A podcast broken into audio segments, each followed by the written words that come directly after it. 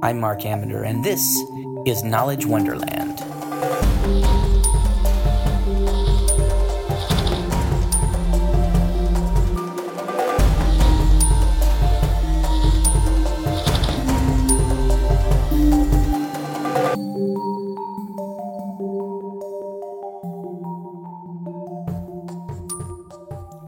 Welcome to the Knowledge Wonderland podcast. I'm Marc Ambinder.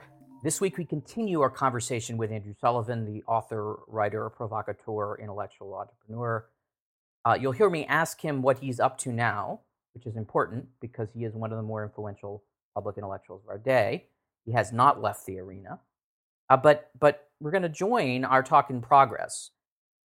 We're talking about how much liberals are to blame. Are they to blame in some ways for the Trump predicament? And I start by ponderously quoting a cherished conservative political scientist. This is one of Edmund. This was this was one of Burke's fundamental insights, in the sense that, at least, I mean, during his time, the organization of the family and the organization of the country, at their various levels, were the smallest organizations possible that preserved a common identity enough to get things done. Yeah. Um, and that's why he endorsed them. Um, and more so than any any romantic attachment to those forms of organization. We're now in a in a world where we're being told to universalize everything, where the country isn't supposed to matter, where you're not allowed to be patriotic or think that your country is better than another country at a fundamental level. It is very easy to see how attractive the let's just get rid of all of our attachment solution is because yeah. it comes back to this inner sense this i don't know this inner sense that we have that that the family that the country are, and and of course they are. Um, uh, so again, we're in this America. Sort of, America, in their eyes, and this and again, we can yell about racism all we want, but this is simply a, a sociological fact. Is a, a, white Protestant country, I mean that is roughly how you know. That's how Donald Trump sees America. How a, a strong plurality of people in this country view America. That's that's when you look at the 50s or even the 60s. Yeah, it's your mind's eye view of it. It's it's the mind's eye view of America. And suddenly, the mind's eye has to has to deal with this biracial figure, uh, engineering a new coalition in which he doesn't have to win a majority of white voters at all to win. That's that's new, um, and uh, and the obvious rational response to that is to say to the new electorate, let us engage all of it with a different set of policies.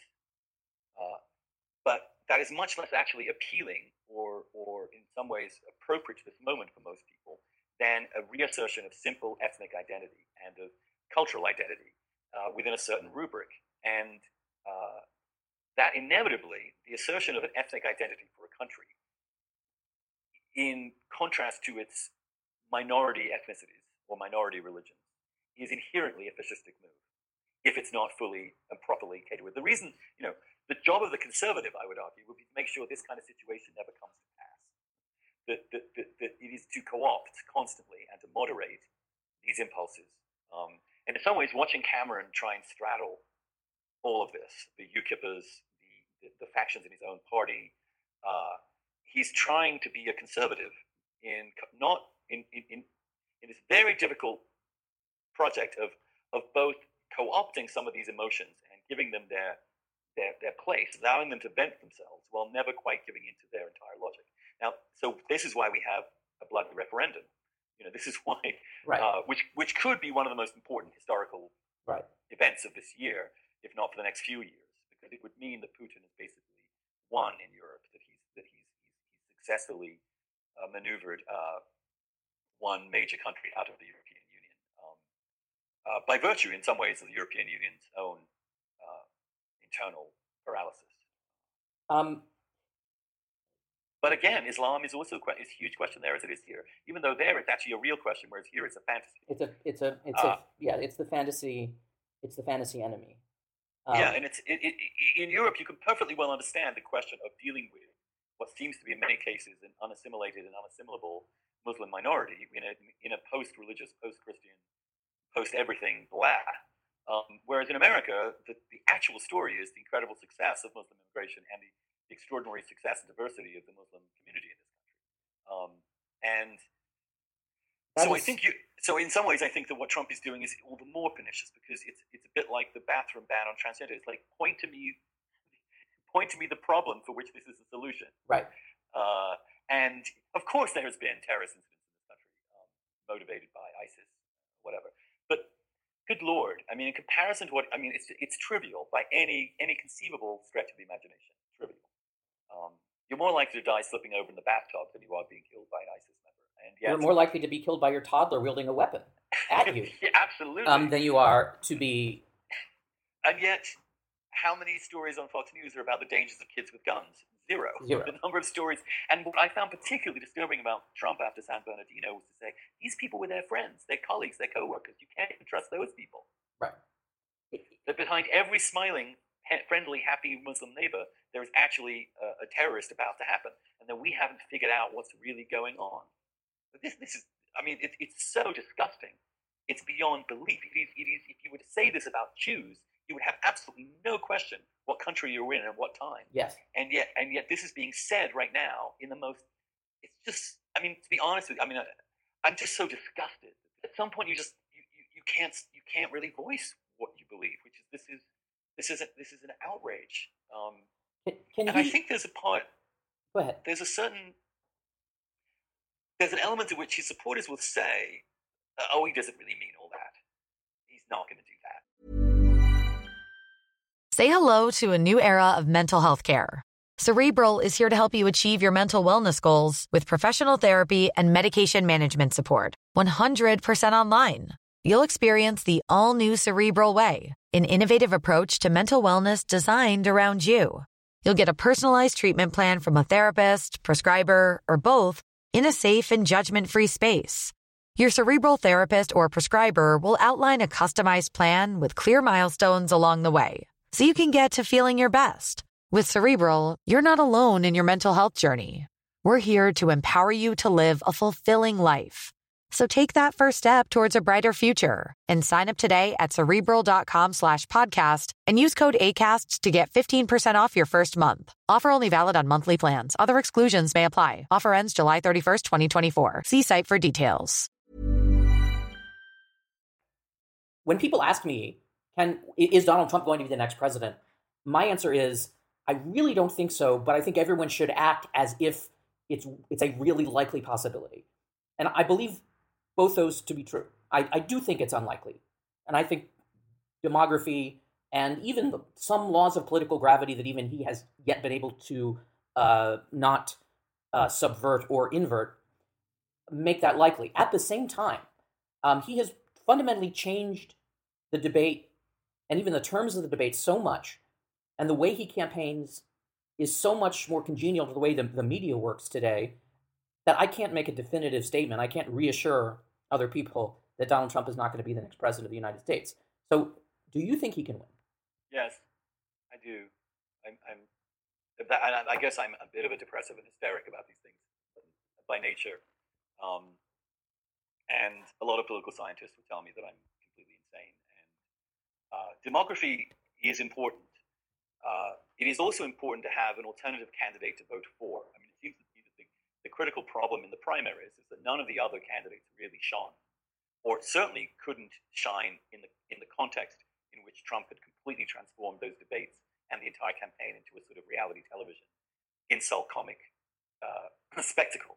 Um, and I don't. I, I, I know a few tortured homosexuals who love Hillary Clinton, um, and that's about it. I, I think.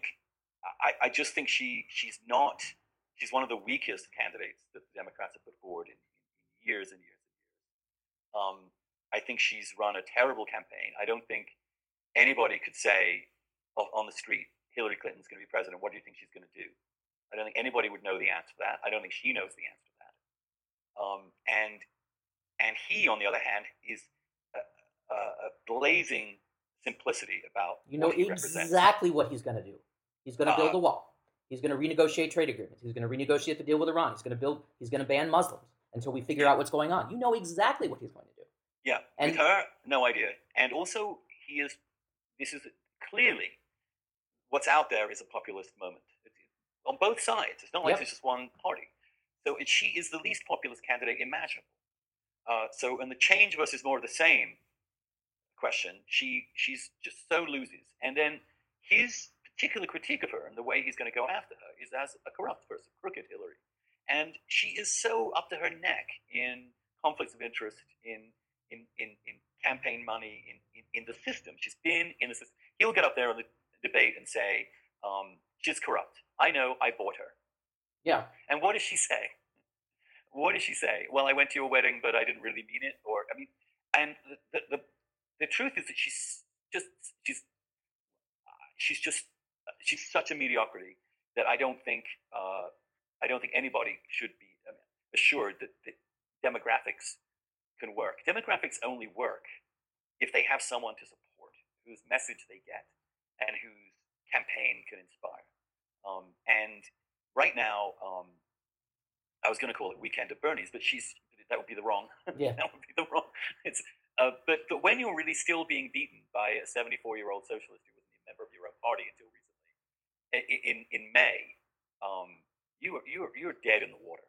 Did Barack Obama save the country from Donald Trump? I think it's going to have to be him. He's going to have to win a third term, uh, and and I mean, he's going to be on the campaign trail more than any president oh yeah has he's ever be been on the campaign day. trail. He's I don't think do people realize day. that. He's going to have to basically tell Joe Biden, Joe, run the country for a few months while I go back on the campaign trail.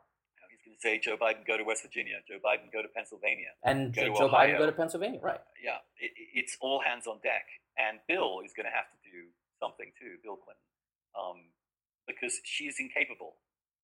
And then the question of her running mates becomes kind of important um, in terms of what she has to do. Now the question is, see, my fear is the demographics are here, but how many, how many, what percentage actually turn out in a general election of the whole population? Like what, what slightly over fifty percent. Slightly over 50% on the, Right. good year, yeah. Now, what happens if if Donald Trump has sent out not a dog whistle, like the big piercing whistle to anybody who, to all these white people have never voted before? I think he's the kind of person that will bring in, and has already brought in tons of new people, um, like like like in 2004 in Ohio, where you think the demography is one thing, and suddenly there's more white people in the mix than you thought there were. Right. Um, and uh, I have, and, and without Obama at the top of the ticket, I'm not sure whether you're going to get the African American turnout you need. Um, I think the Latino population, the question is, where is the Latino population concentrated? How will it have an impact? I, it looks to me as if she might be okay in Florida, um, but I'm not sure about Ohio. I'm not sure about Pennsylvania. Um, uh, and uh, so, so I, I- my own view is that this election will be about Trump, and that Clinton should get out of the way in a way and make this a referendum on Trump. Can you risk this? And it has to be Project Fear. Um, Project Fear, yeah. Yes, I mean that's what that's the joke about the campaign to prevent Britain leaving the EU. It's called Project Fear. You have to Goldwater this person in a way that more more bluntly than LBJ ever did, um, and they are going to be tempted because they're dumb into playing into thinking they can defeat him because he's a racist, sexist, misogynist, all the rest of it. No, he's strong because of those things. What you have to do is persuade people who are otherwise for him on those grounds that he's just too risky and unpredictable and unstable to really be president of the United States. And that's a hard sell in this particular moment. I mean, I, I, I frankly think that all the all the terrain is lined up in his favor, which is why I was so terrified about him getting the nomination. Because I thought the Republicans have a much better chance of stopping him than general election with her. Now, maybe I'm completely wrong. Maybe this is maybe, but we don't know. And I think that's the only answer I can give. I don't know. If I were to guess, I would say it's he's more likely to win than she is at this point. But but you know, I, I wouldn't. That, that's just out of my ass. You know, it's not. It's just a gut feeling. Um, unless you know, unless.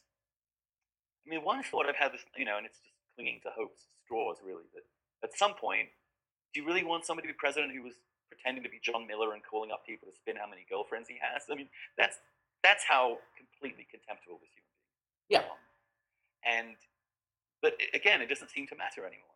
Um, Right. Well, that's that's the, that's the biggest problem with trying to create a negative campaign around Trump because you know it's not going to matter. The- best thing to do, as you say, is is let Trump get in the way of himself. Yeah. Which he seems I- very capable of doing. Yeah. Um, I mean, just the last two weeks, it's quite clear that none of the things that he's actually said is, is set in stone. I mean, the Muslim ban is suddenly just a suggestion, Suggestion. which was which is not what he said. Uh, so he's either, and you know, the, he's going here, there, and everywhere about what his tax proposals actually are.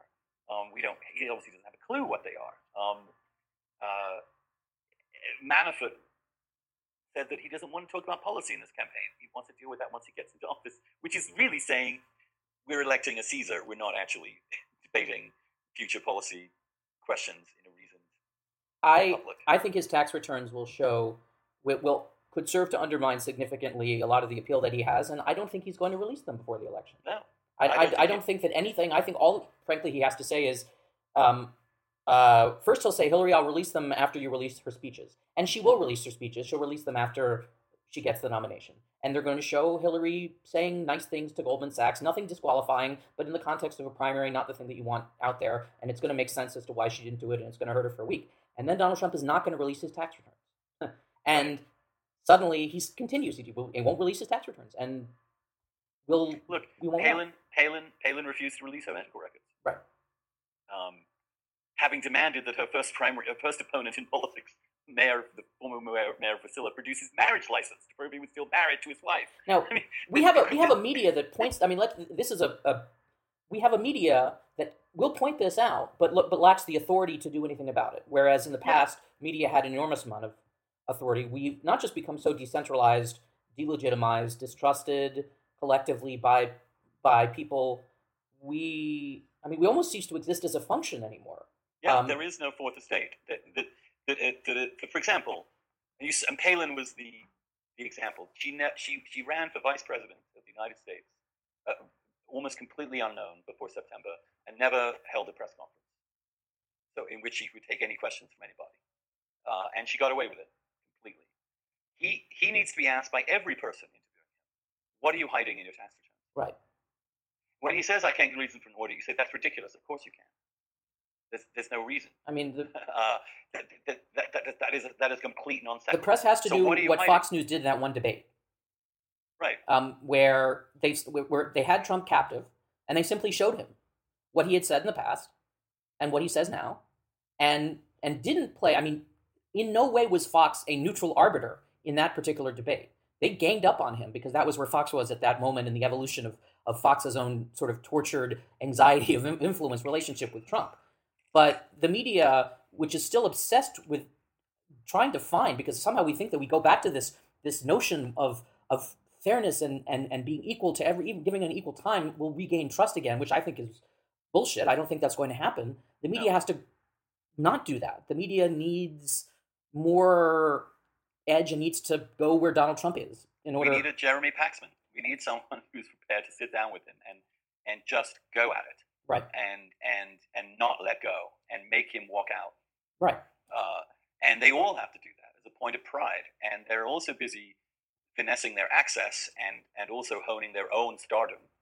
Uh, that they're not prepared to take risks with their own careers um, or or call things for what they are. Worse, they have of course been an active, you know, co-conspirator in this whole thing by providing two billion dollars worth of free advertising for this guy and and not treating him as he should be treated, as a neo-fascist running on a truly terrifying platform with no knowledge of the Constitution, no understanding of foreign policy, no grip on domestic policy whatsoever. Just a sort of, you know, a barroom drunk, uh, mouthing off, you know, with his mates. I mean, that's what he is. Uh, he's the kind of person, if you met him in a bar, you'd stop talking to him because he's obviously an idiot. Um, and yet they they feel obliged to treat him seriously. Um, uh, it's I, I don't know. It's beyond depressing to me. Um, and uh, we should stop I- on that on that de- on that horribly depressing Yeah. um Maybe we should try something more cheery at the end of it. Maybe have a, I, is there anything an, more ex, che- an exit question. An exit well let me can i ask you can i ask you about your can i ask you about are you prepared to give a little preview of your next book what you're working on Well, it's so it's so um, still uh, in its embryonic. Well, how about then? Just what has Andrew Sullivan been doing, and what will Andrew Sullivan been doing over? Be, what will it, what has Andrew Sullivan been doing, and what will Andrew Sullivan be doing over the next the next year? Which I think Well, is a a question in the public interest. I wouldn't go that far. I am. I'm going to produce two other long form essays for New York Magazine. okay. and I'm going to live blog both conventions for my sins. Um, and I'm working on a book about uh, about the possibility of faith uh, in the 21st century um, and grappling with the question of, of what it is to be a Christian or a person of faith in this era, um, what we can believe, what we can't, how we know. Um, and it's partly a memoir of my own spiritual evolution, a religious evolution. Um, but it's in the course of that, it's a sort of an attempt to figure out some of the questions that no one has ever figured out. So I, I have no, I'm not going to provide a solution, but I hope to provide some kind of guide as to how, in fact, human humankind is a religious species. That the question is simply what religion and what form and on what basis do we believe in it? And and I think my answer to that question is Christianity, um, but reimagined in a way that can make sense to people today, and and that I have been able to find meaning in um, as an educated and uh, battered and citizen of the of the new millennium. That's that's really what it's trying to do. It's called its working title is Keeping Faith. Thank you to Andrew Sullivan for his time. And thank you for listening. Please go to iTunes and subscribe to this podcast and review us and give us stars. That alone will help us do more of these and get more great guests and really provide some great intellectual cocktail party chatter sustenance for you. I mean, the lines that you can steal from Andrew Sullivan and use as your own at parties you go to, that alone is worth your going to iTunes and giving it a review, I think. Tenshi Hikari cut this broadcast in two and produced it. So thank you so much, Tenshi. Tintin V, you can find Tintin on his Facebook page. Facebook.com slash TintinV provides the music for Knowledge Wonderland. I'm Marc Ambinder. Thank you for joining us. We'll see you next time.